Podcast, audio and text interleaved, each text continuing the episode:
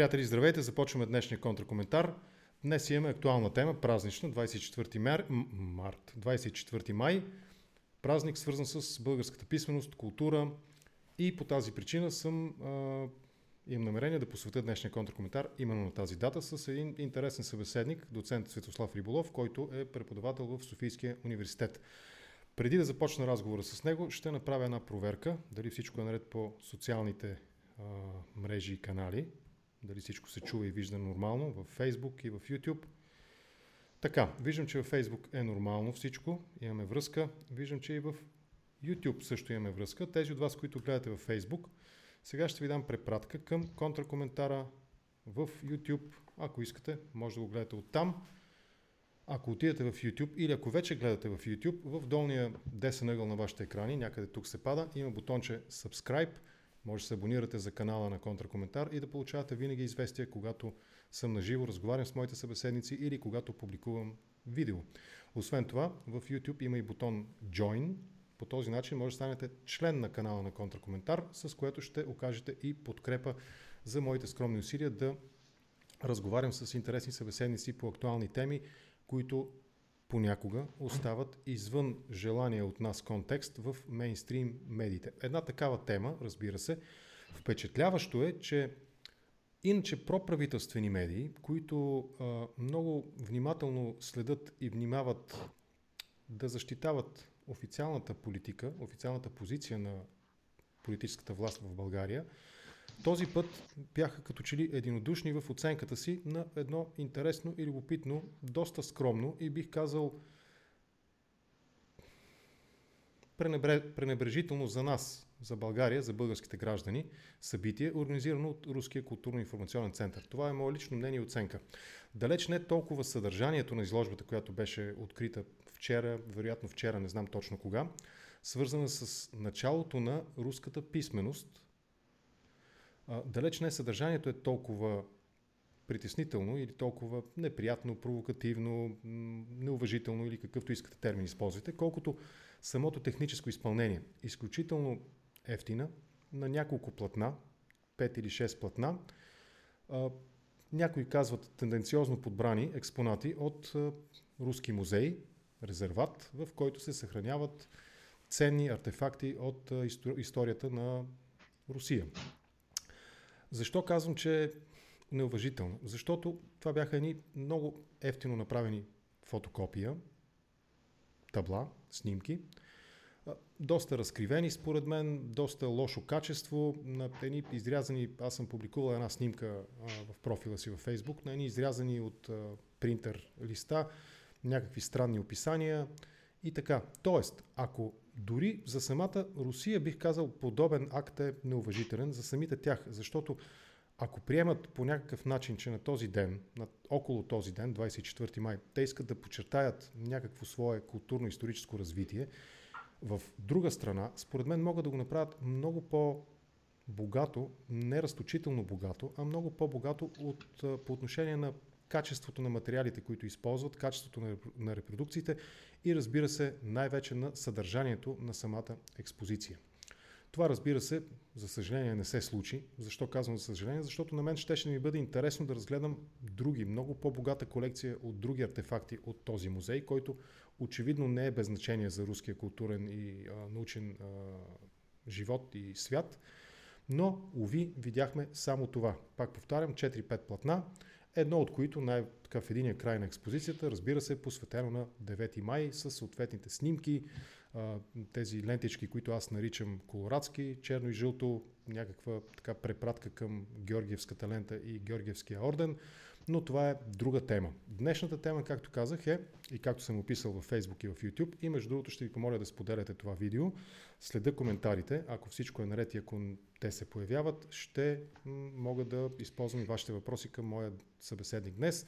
Както казах, доцент Светослав Риболов. Предварително се извинявам, ако имаме технически проблем и нещо се случи, записа, разговора се записва, след това ще го публикувам в неговата цялост отново в моите канали.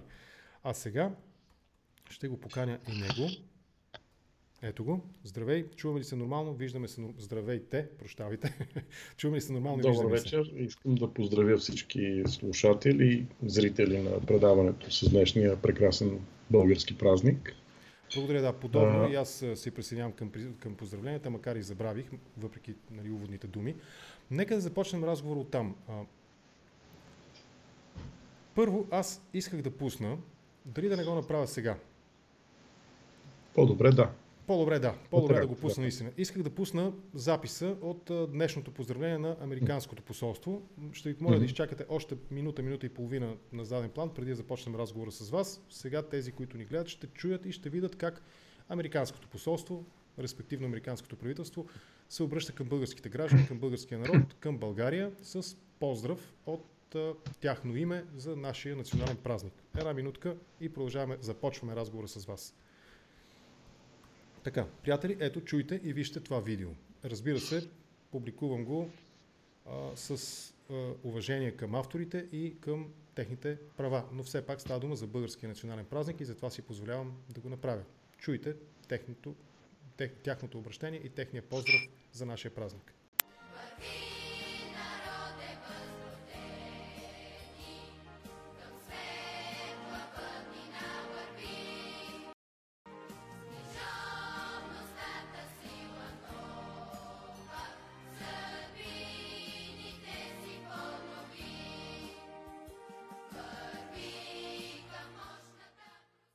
Днес празнуваме Ден на Кирил и Методий, създатели на азбуката глаголица. За мен български язик е възможност да говоря с обикновените хора за обикновените неща от живота. Български язик за мен е най-готиният език в света. За съжаление не го говоря а, много добре. Български е лего. Когато знаете една дума, много полезно е да знаете другите форми от същото семейство. Например, уча, учителка, училище, учебник. За мен българският език е предизвикателство и за това ми е много интересно да уча езика на една древна страна. Харесва ми много да мога да говоря български, защото това ми позволи да имам истински приятелства с българи. Аз съм латино-американско софиянче от Калифорния. За мен българският език е красив и мелодичен. Например, моето тяло е в София, но моята душа в Черно море много добре, слънче пече и още по-добре. И на морето тупка чака рака те.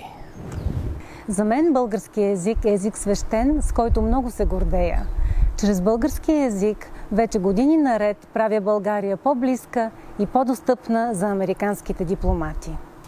За мен българският език е много труден, но аз обичам да уча нови езици. Български език за мен е като а, врата. И с а, тази врата аз а, мога да говоря с много а, нови хора. А, може би един ден аз ще говоря български език точно като българи. За нещастие, а, днес е не този ден. Но, може би скоро, може би един ден, а, аз ще говоря а, този красив език. Много благодаря. За нас българският език е езикът на наши добри български приятели и колеги и шанс да пътуваме и да се чувстваме добре навсякъде. За мен българският език е а, красив и мелодичен. Заближаване между народи, между култури, между приятели. Честит България! Това беше поздрава, обращението на служители в Американското посолство, включително и охраната към българските граждани по случай празника 24 май, националния празник на България, свързан с българската култура и писменост. Както казах, сега ще а, започнем, по-скоро ще продължим. Да, ще започнем и ще продължим нашия разговор с доцент Риболов. Здравейте, добър вечер отново. Добър. Чухте обращението, чухте как ни поздравяват американските дипломати. Предполагам, че сте видял изложбата, която е пред Руския културно-информационен център. Чухте да. и моята оценка, не сте длъжен да сте, да, да сте съгласен с нея, но а, въпросът ми така ли че ще бъде свързан и с това. А, има ли наистина разлика и ако има такава, как вие я виждате и какво идва да ни каже, за какво и да реч, да използваме една по един по българен русизъм, при подобни различни, очевидно различни отношения на, може би, най-безспорния и най-радостния и най-високо ценен български празник. Ами, ако искате първо да почнем с американски отзив, да. там така ли, че ще сме доста по-кратки. Все пак Съединените щати са глобална сила и а, тяхната глобална, глобално влияние се дължи в много висока степен на мрежа от а, съюзни страни. Да. А, и то съюзни страни, които изповядват принципите на демокрацията, човешките права а, и свободата на съвестта. Разбира се, това е идеалният вариант. Много добре знаем, че Съединените щати са подкрепили режими, които не са били съвсем а, чисти в това отношение, но а, така или иначе международната глобална игра го е предположила в някакъв момент, го е изискала.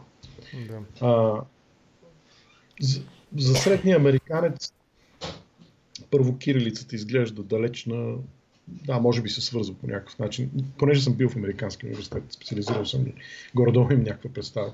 Свързва се с Русия, разбира се, тъй като Русия е голяма държава, много ясно, и а, ражда много текстове на тази азбука.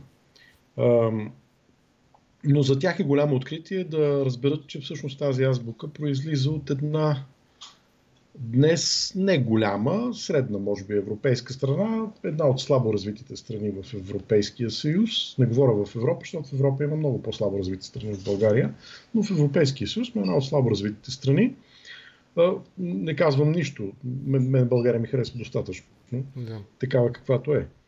А, но за тях това е едно откритие. Разбира се, тези, които са в дипломацията, които идват в България, са подготвени, много добре знаят и за българската история, за това, че България е имала едно доста голямо царство в средновековието, даже в англоязичната историческа литература, то се нарича империя. Първа империя и втора империя. Първото царство да. и второто царство, е така ги наричано. Имала е своя апогей. Знаем, че в средновековието няма национална идентичност. Има поданство на даден цар в рамките на българската държава имало много хора, различни етноси, да. но в крайна сметка то си има два апогея, особено първия е много ярък. И тогава се ражда и кирилицата, такава не точно така, каквато познаваме днес, но много близка до това, което познаваме и използваме днес. В науката това не е тайна, напротив, дори има една романтична теория, че тя произлиза от Охрид, от школата на Свети Климент, което е доста романтично и доста нереалистично всъщност много по-реалистичната теория, която се базира на много повече извори, всъщност която се базира на находки, най-вече археологически, че тя произлиза от а, днешния североисточен край на България, там където е била столицата по време на разцвета на първото а, българско царство. Разбира се, с това не искам а, нито да пренебрегна нашите югозападни съседи на Северна Македония, в никакъв случай не подценявам ролята на, на Сръбското кралство, което има своя апогей през 14 век, което поддържа а, манастирски центрове. Не искам да, да подценя в никакъв случай ролята на Молдовското, на, на Влашкото а, княжество, които също имат определена роля за пренасенето, развитието на този тип княжина. Разбира се, на Киевска Русь или Украина, след това пренасенето на, на това наследство в а, Русия, Московското княжество и така нататък. И така нататък. Разбира се, в никакъв случай не бих подценил тяхната роля, но факт е, че кирилицата си е българско изобретение и то би го нарекал с не особено романтични думи. То е изобретение на канцеларията. То е изобретение на държавната администрация. Защо? Ами, разбира се, всеки, който се е занимавал малко или много с тази материя, а, когато се срещне с глаголицата, особено аз не съм следвал българска филология, съм завършил класическа филология и теология в Софийския университет, съм следвал в Гърция. А, всеки един обаче от колегите ми, които бяха, да речем, в българска филология, се занимаваха много сериозно с глаголицата, а, пищяха, че ги болят главите от азбука.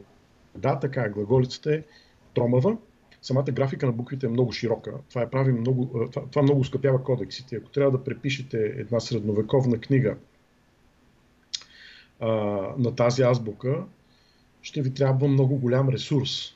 Да. А, докато кирилицата е стегната, много стройна, буквите са сравнително събрани, но кирилицата все пак трябва да знаем, че произхожда от гръцката азбука с добавени няколко знака, които изразяват характерни звуци в славянския език. И то, вероятно, в южните му наречия, такива, които са говорили в Първото българско царство. Разбира се, и в то кръг тематичен кръг трябва да, да поставим някои условности. Българското, първото българско царство а, не е точно на територията на съвременна България. Примерно, Тракия много малко е била в България в исторически план. Тя по-скоро си е византийски хинтерланд. Нали, Пловдивско и на юг от Пловдив, на изток от Пловдив. А, по-скоро говорим за териториите от София на, на север, на, на запад, много силно на запад, това е едно, една много голяма държава с огромни територии на север от Дунав.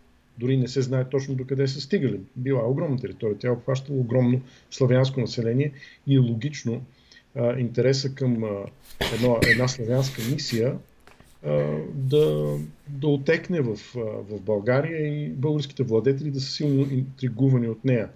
Но това, което обикновено в публичното пространство го няма, ето, например, днес го нямаше в отзивите от обикновените хора, дори в словото на президента, беше, честно казвам, доста глуповато интерпретирано, не се страхувам от думата. А, в крайна сметка, Кирил Методи нито са българи, но дори не знам дали имат нещо славянско. Те са византийски мисионери. Да. Те са част от програмата на патриарх Фотии за мисионерстване не само сред славяните, сред казарите, сред други народи. И те са изпратени в Централна Европа може би никога не са стъпвали в България. Това трябва да е нека, нека, нека за тази дълбоко историческата и дълбоко историческия контекст да поговорим след малко.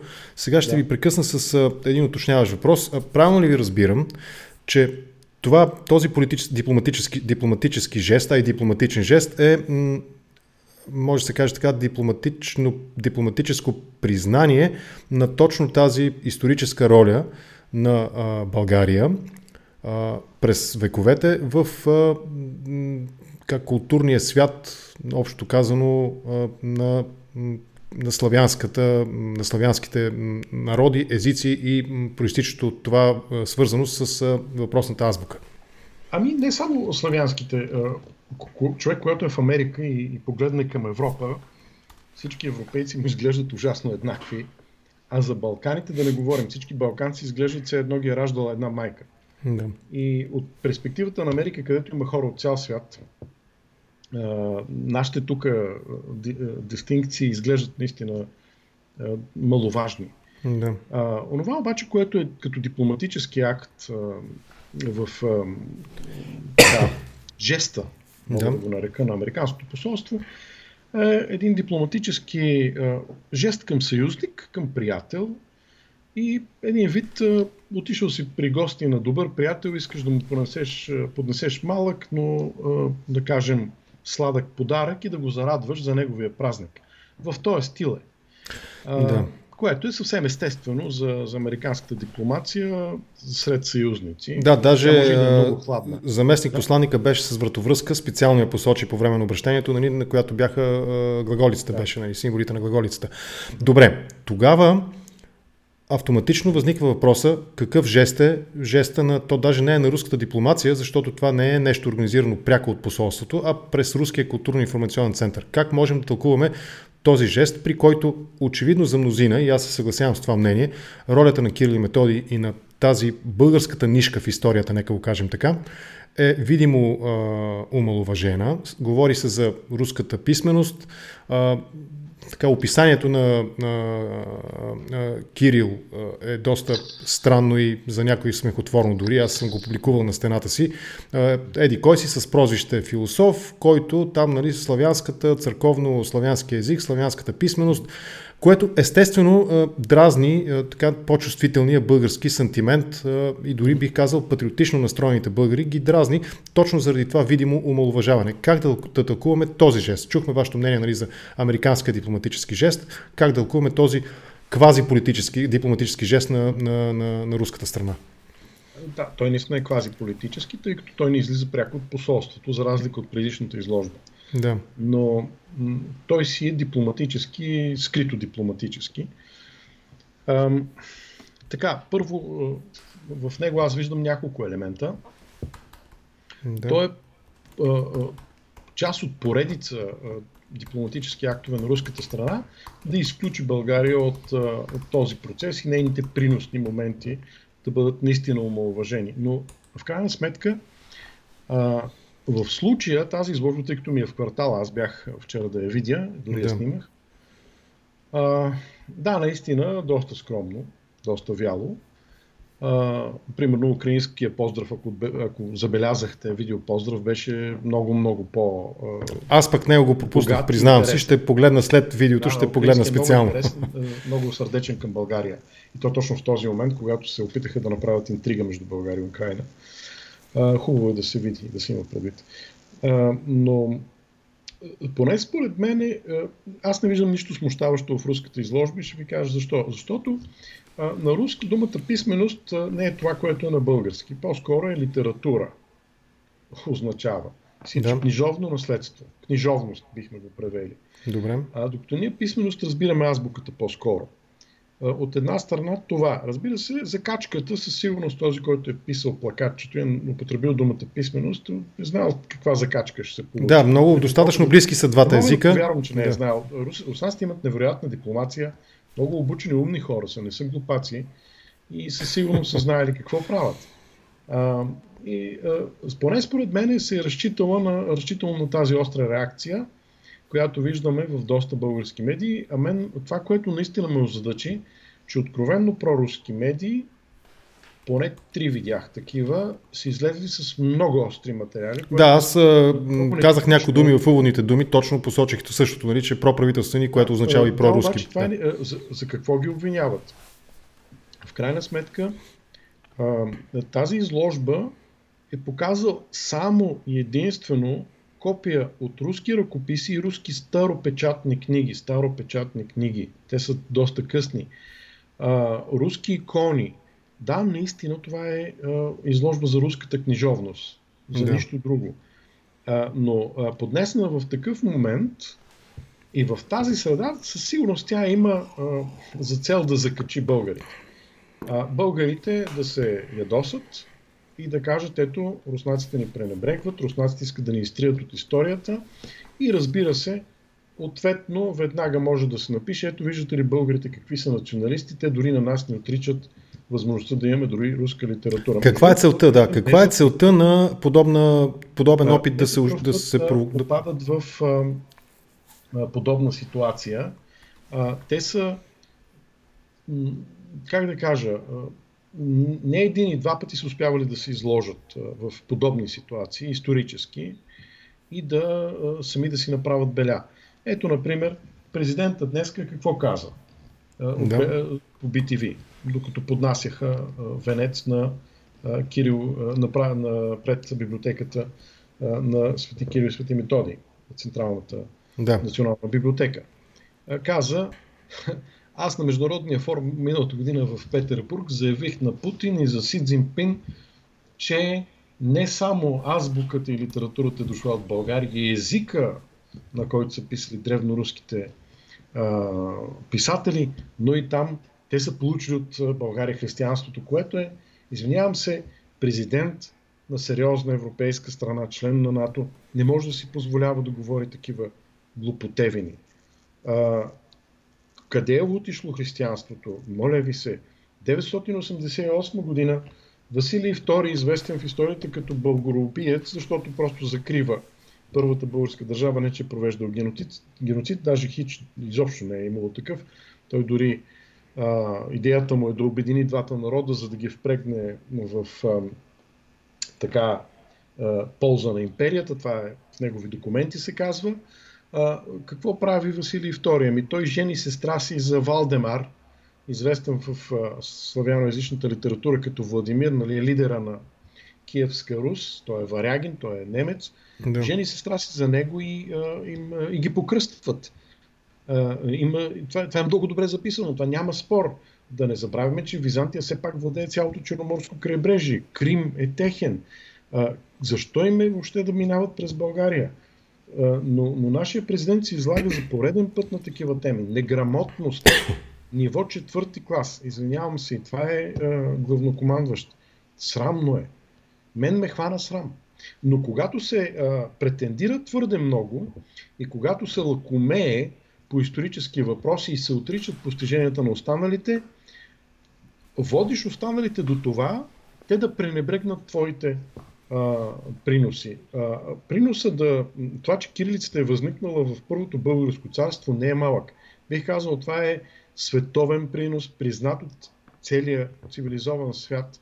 Мисля, че това е достатъчно. Не е нужно а, България на три морета, а, някакви такива пломби, дали сме на Русия кръщение. Няма такова нещо. Но с този стил на говорене, с този крайен да. национализъм, а, бих казал брутализъм, а, ние про, просто поевтиняваме в, в международното а, говорене. Добре, аз ви прекъснах преди малко на... А, изчезна ми телефона. Не те чувате. Така ли? Само да видя.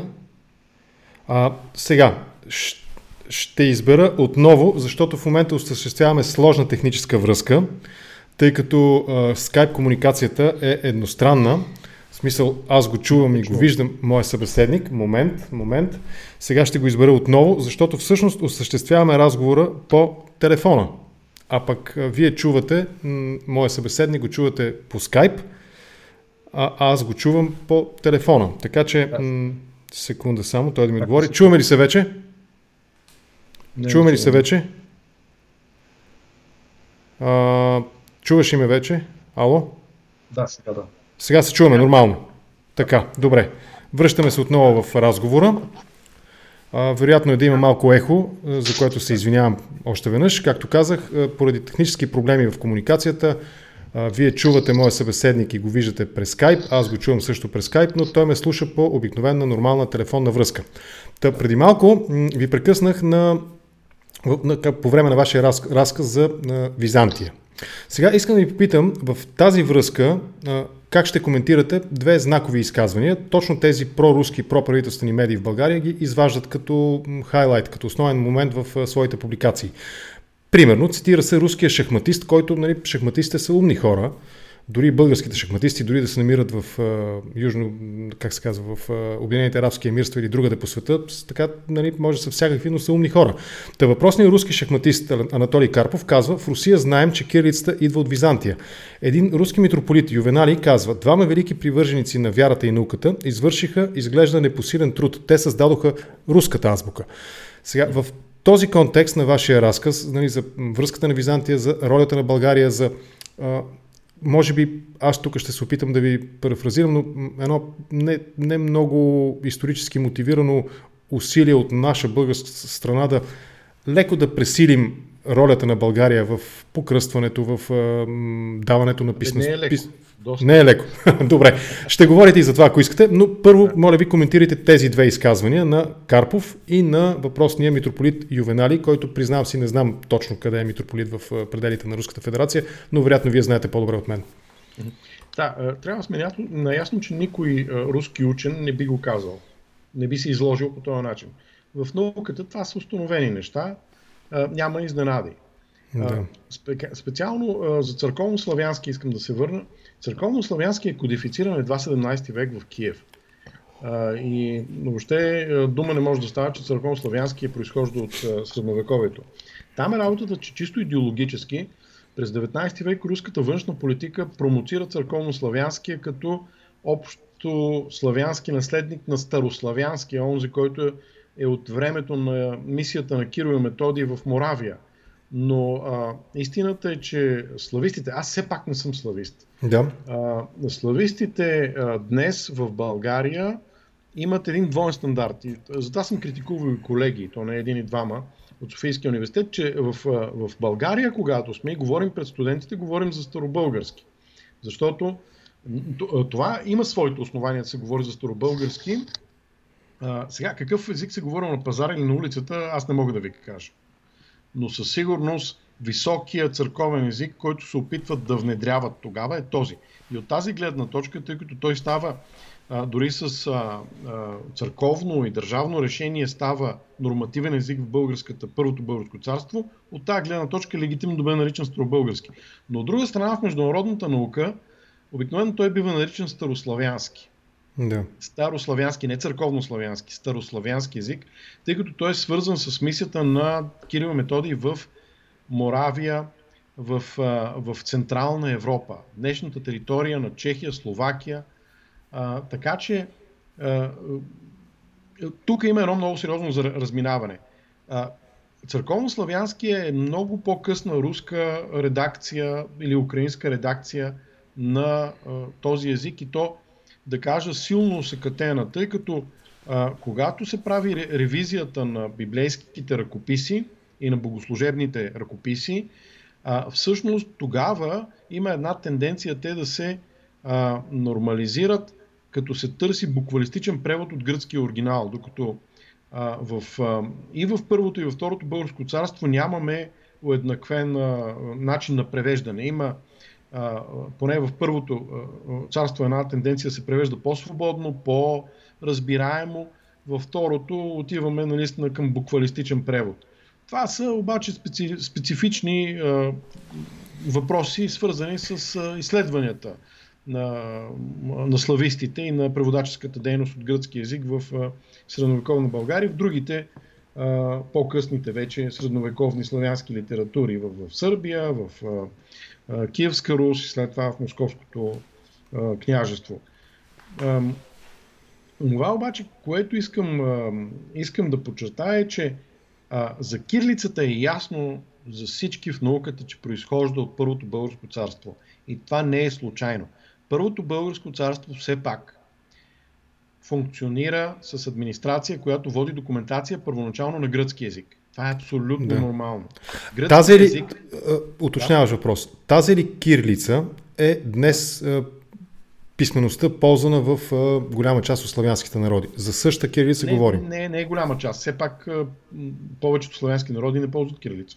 Добре, ползват тези, които я ползват, окей, тези, които я ползват, тази ли кирилица ползват? Да, в висока степен. Някои знаци са отпаднали, други са видоизменени Примерно нашото я е типично руско я и е едно недоразумение, графично недоразумение на едни холандски художници, наети от Петър Първи Велики, руския цар, да му латинизира малко азбуката, да изглежда по-западно. Нато също е недоразумение. Нашето Н не би, не би трябвало да изглежда по този начин. Нашето И би трябвало да изглежда като Нато. Но това, това са частни Детали, проблеми. технически детали. Тоест, в този... Е, да. В този... Това, което исках да кажа е, че Българската държава възниква с администрация, работеща на гръцки язик. Това е нормално, тъй като гръцкия се използва от много ранни времена по нашите земи. Аз винаги казвам моите студенти, на които преподавам и гръцки язик, също, че гръцкия в България не би трябвало да е чуш език. Винаги се е говорил. От много векове преди Христа. След това тракийските царе го използват, тракийските владетели го използват като легитимен език за международно ползване. Те си водят надписите, документацията на него. След това през късната античност той е, е ползва се и латински в западната част на България, но основно гръцки в по-голямата част от страната, днешната територия на България. След това през средновековието българска държава възниква с администрация на гръцки язик. Целият бизнес се води през гръцки. Нали се замисляте, че не е имало арабски цифри, не са били, били дошли. Още смятало се с букви. Буквените знаци са, с тях се е смятало, с тях се правило счетоводство, с тях се да, правили данъчните облагания. Всички бизнеси са вървяли, търговията с основният ти съсед Византия е вървяла в тази а, числова система. Но тогава а, това, което казвате, според мен е достатъчно основание дава. Все пак ние основателно да имаме а, в добрия смисъл на думата претенция, изискване, да го кажем така, именно да, за нашия на България принос към тази част от славянските народи, които именно, ползват тази кирилица. Да. В, в българската администрация, тъй като глаголицата е изключително тромава и тежка за работа, освен това, число, чисто графично, нейните а, числови знаци не отговарят на гръцките. В България какво правят? Просто добавят няколко знака за липсващите звуци, които са характерни за славянски език и всичките останали знаци са от гръцкия. Но числовата система върви по гръцкия, както и в кирилицата. Другите знаци нямат числови аналози, които са допълнителните. Това е абсолютно доказателство, че тя е била съхранена именно заради бизнес отношенията с Византия, което ви прави бюджета в крайна сметка. Там върви данъчното облагане, митниците да. работят с тях. И, и а, това е абсолютно естествено.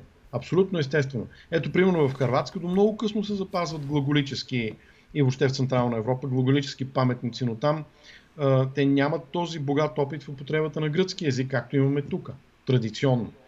И а, другото, което е, примерно в средновековна България, а, нямаме доказателство, че, да речем, е бил преведен целият богослужебен кръг. Да, имаме доста а, извори за, и се знае, че доста голяма част от богослужението е било преведено, но не всичко. Това не означава, че а, в определени периоди от, време, от времето през годината манастирите са спирали да служат богослужение. Единственото, да. което ми хрумва е, че те просто са продължавали да служат на гръцки там, където нямат превод на славянски. Разбирате ли? Което е съвсем да. естествено много, това, това е контактна зона. България е контактна зона. На нейна територия са живяли и едните и от другите и са се разбирали помежду си.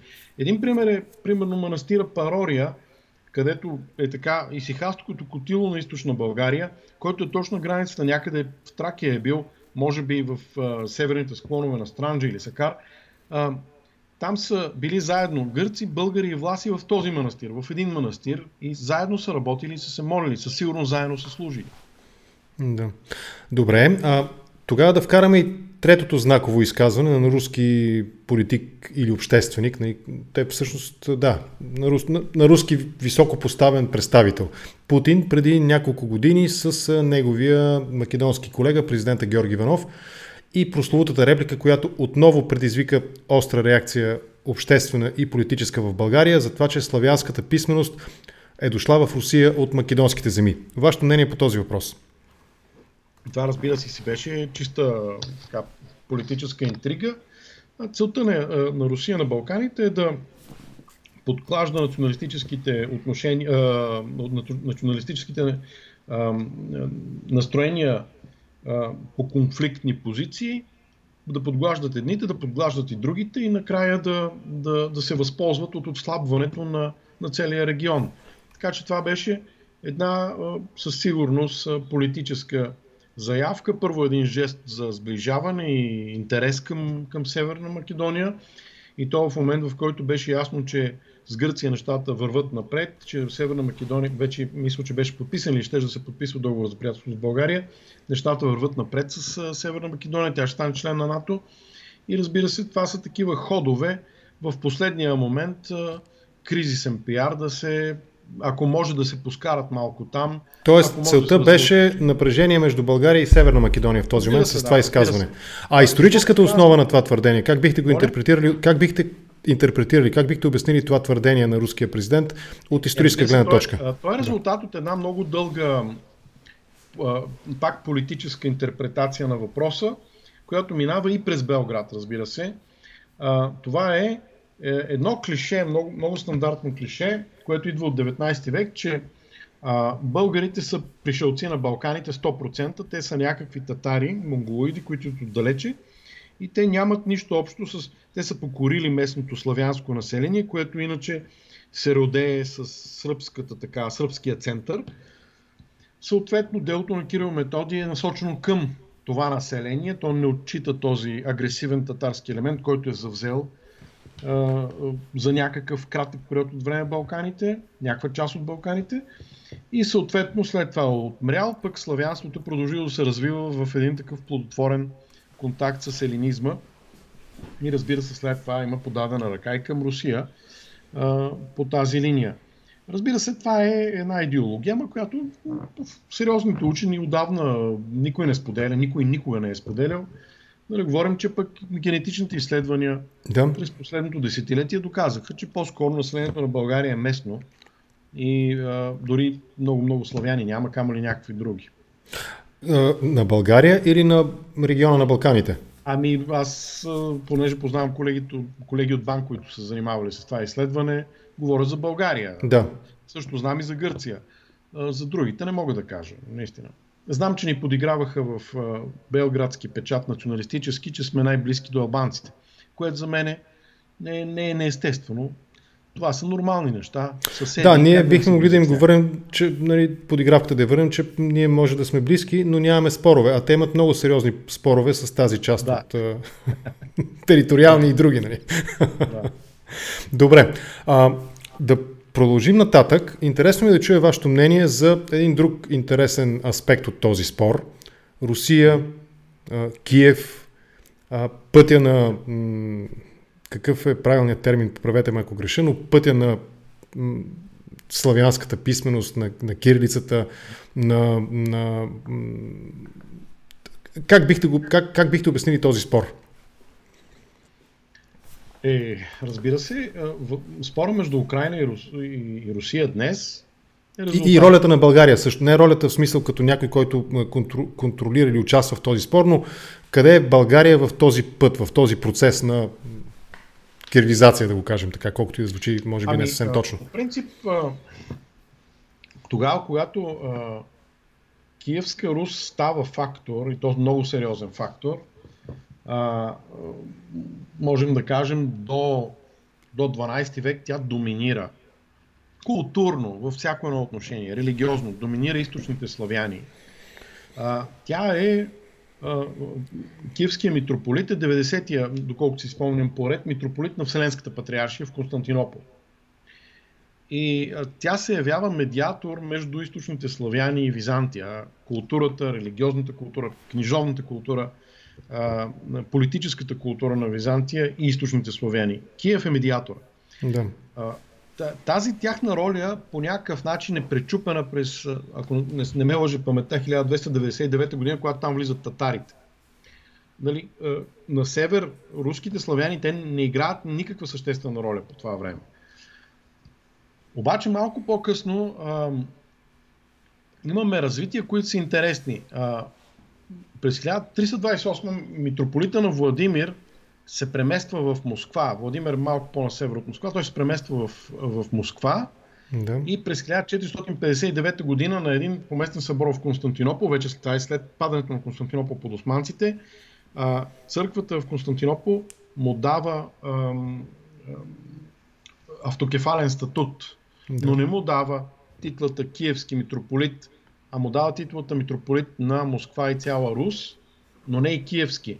Да. Малко по-късно а, Вселенската патриаршия си възстановява митрополита в, в Киев, вече в Литовското княжество, полско-литовското царство. Така че от тази гледна точка континуитет, Киев си има правото, украинците си имат правото да си претендират за някакъв континуитет и много пряка връзка с Константинопол. Разбира се, от тях нещата тръгват за, за Московското княжество в религиозно, в културно отношение. Московското княжество през цялото това време претендира за наследството на Киев. Това са естествени неща.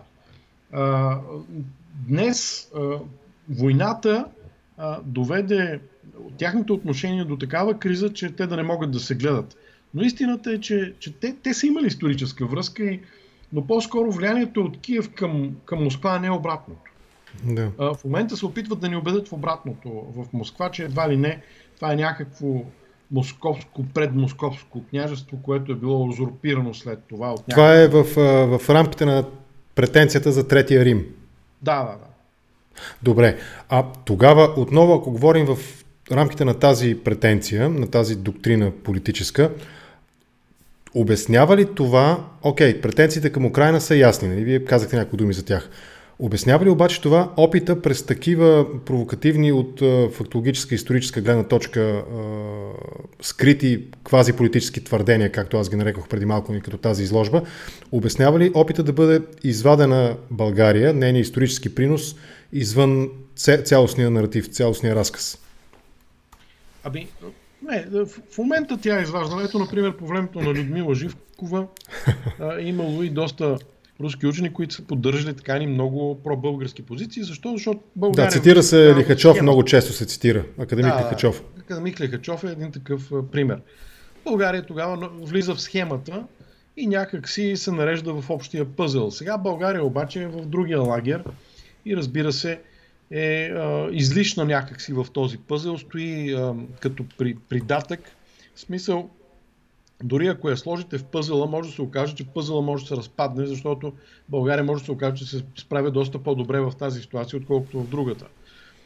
Така че със сигурност има, има този момент, но, но това не е само към България, това не е някакъв световен раз, заговор.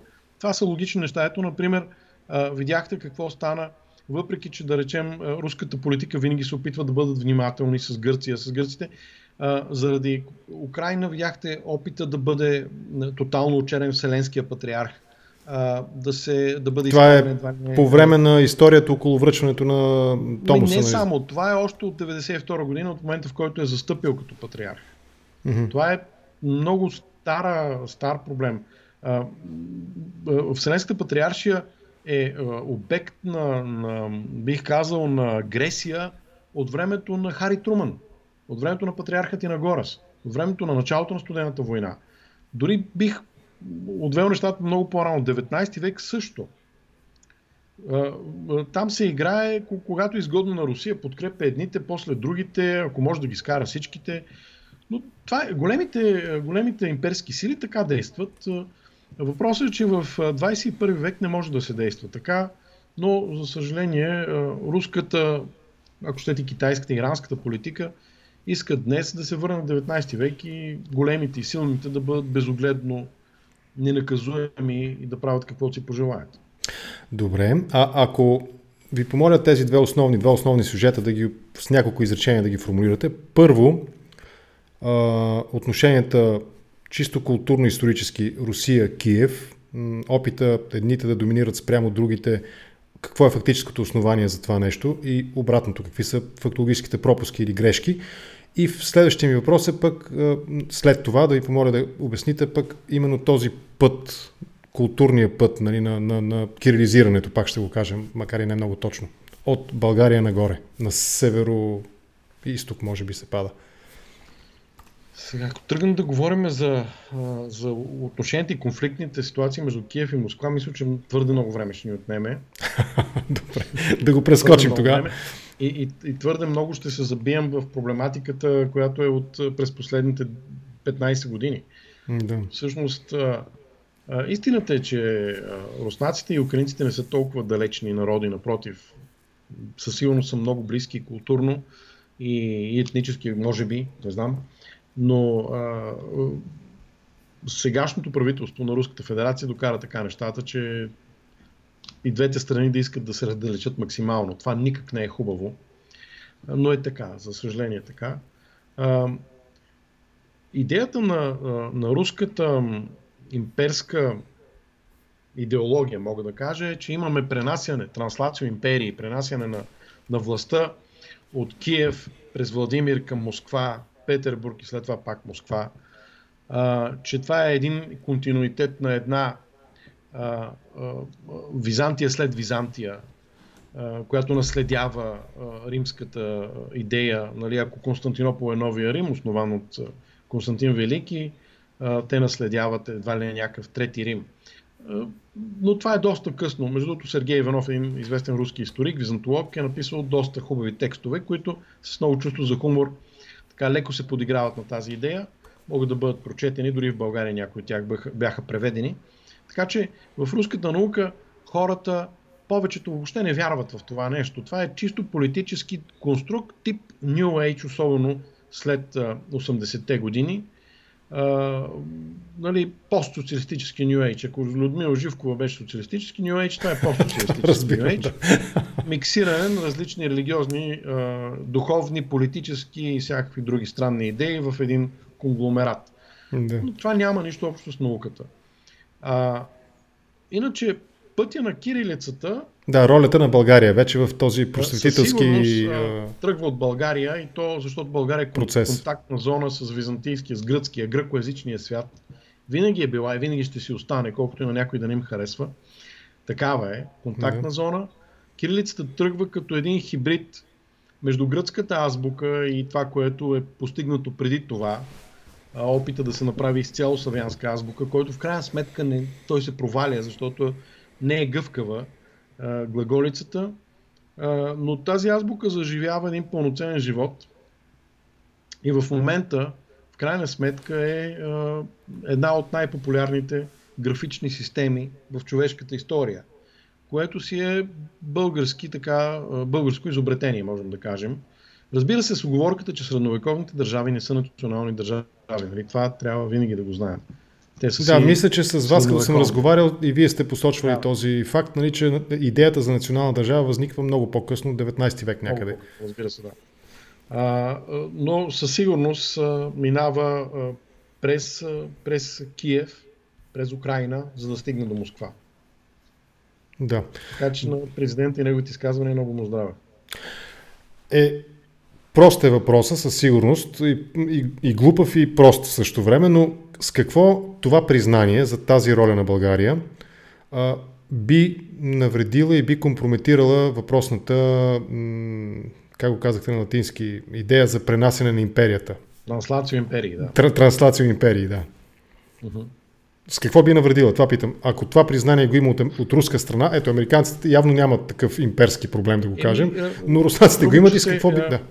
Е, аз не, не мога да кажа, че би навредило нещо може би чисто сега едно е да си в пряка връзка с Константинопол и Византия, все пак това е а, глобална империя, да.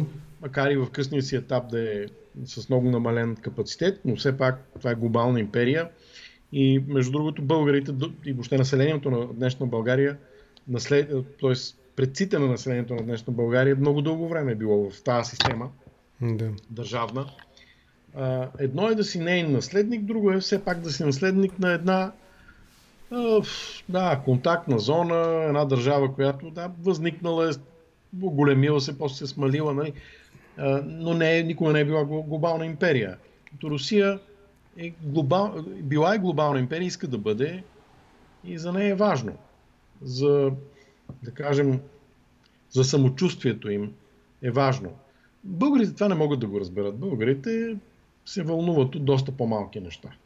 Добре, вълнуват се от доста по-малки неща. Склонен съм да се съглася, поне в политическия смисъл, че техният избор е доста избор на някакви абсолютно малки, в смисъла на незначителни от политическа гледна точка неща. Факт, за съжаление. И това рефлектира върху цялостния живот в страната, качеството на живота ни в страната.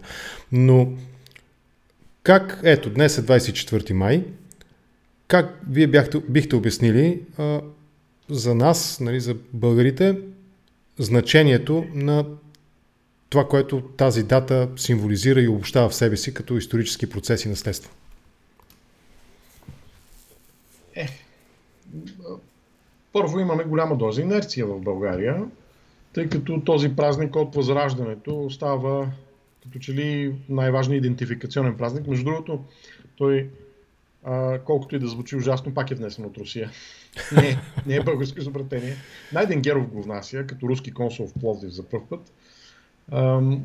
Но така или иначе станал е най-масовия празник на българското образование, самоидентификационен празник. В началото е силно русофилски, под, хра, под храм русофилските настроения, но днес, поне така си мисля, той отдавна е станал един интимен, училищен а, празник на младите хора, на връзката между млади и стари, на езика,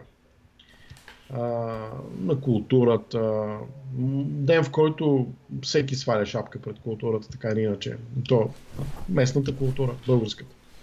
Така че този празник се е успокоил от гледна точка на национализъм. Със сигурност той вече не е националистически. Дори не е и русофилски, не е славянофилски дори.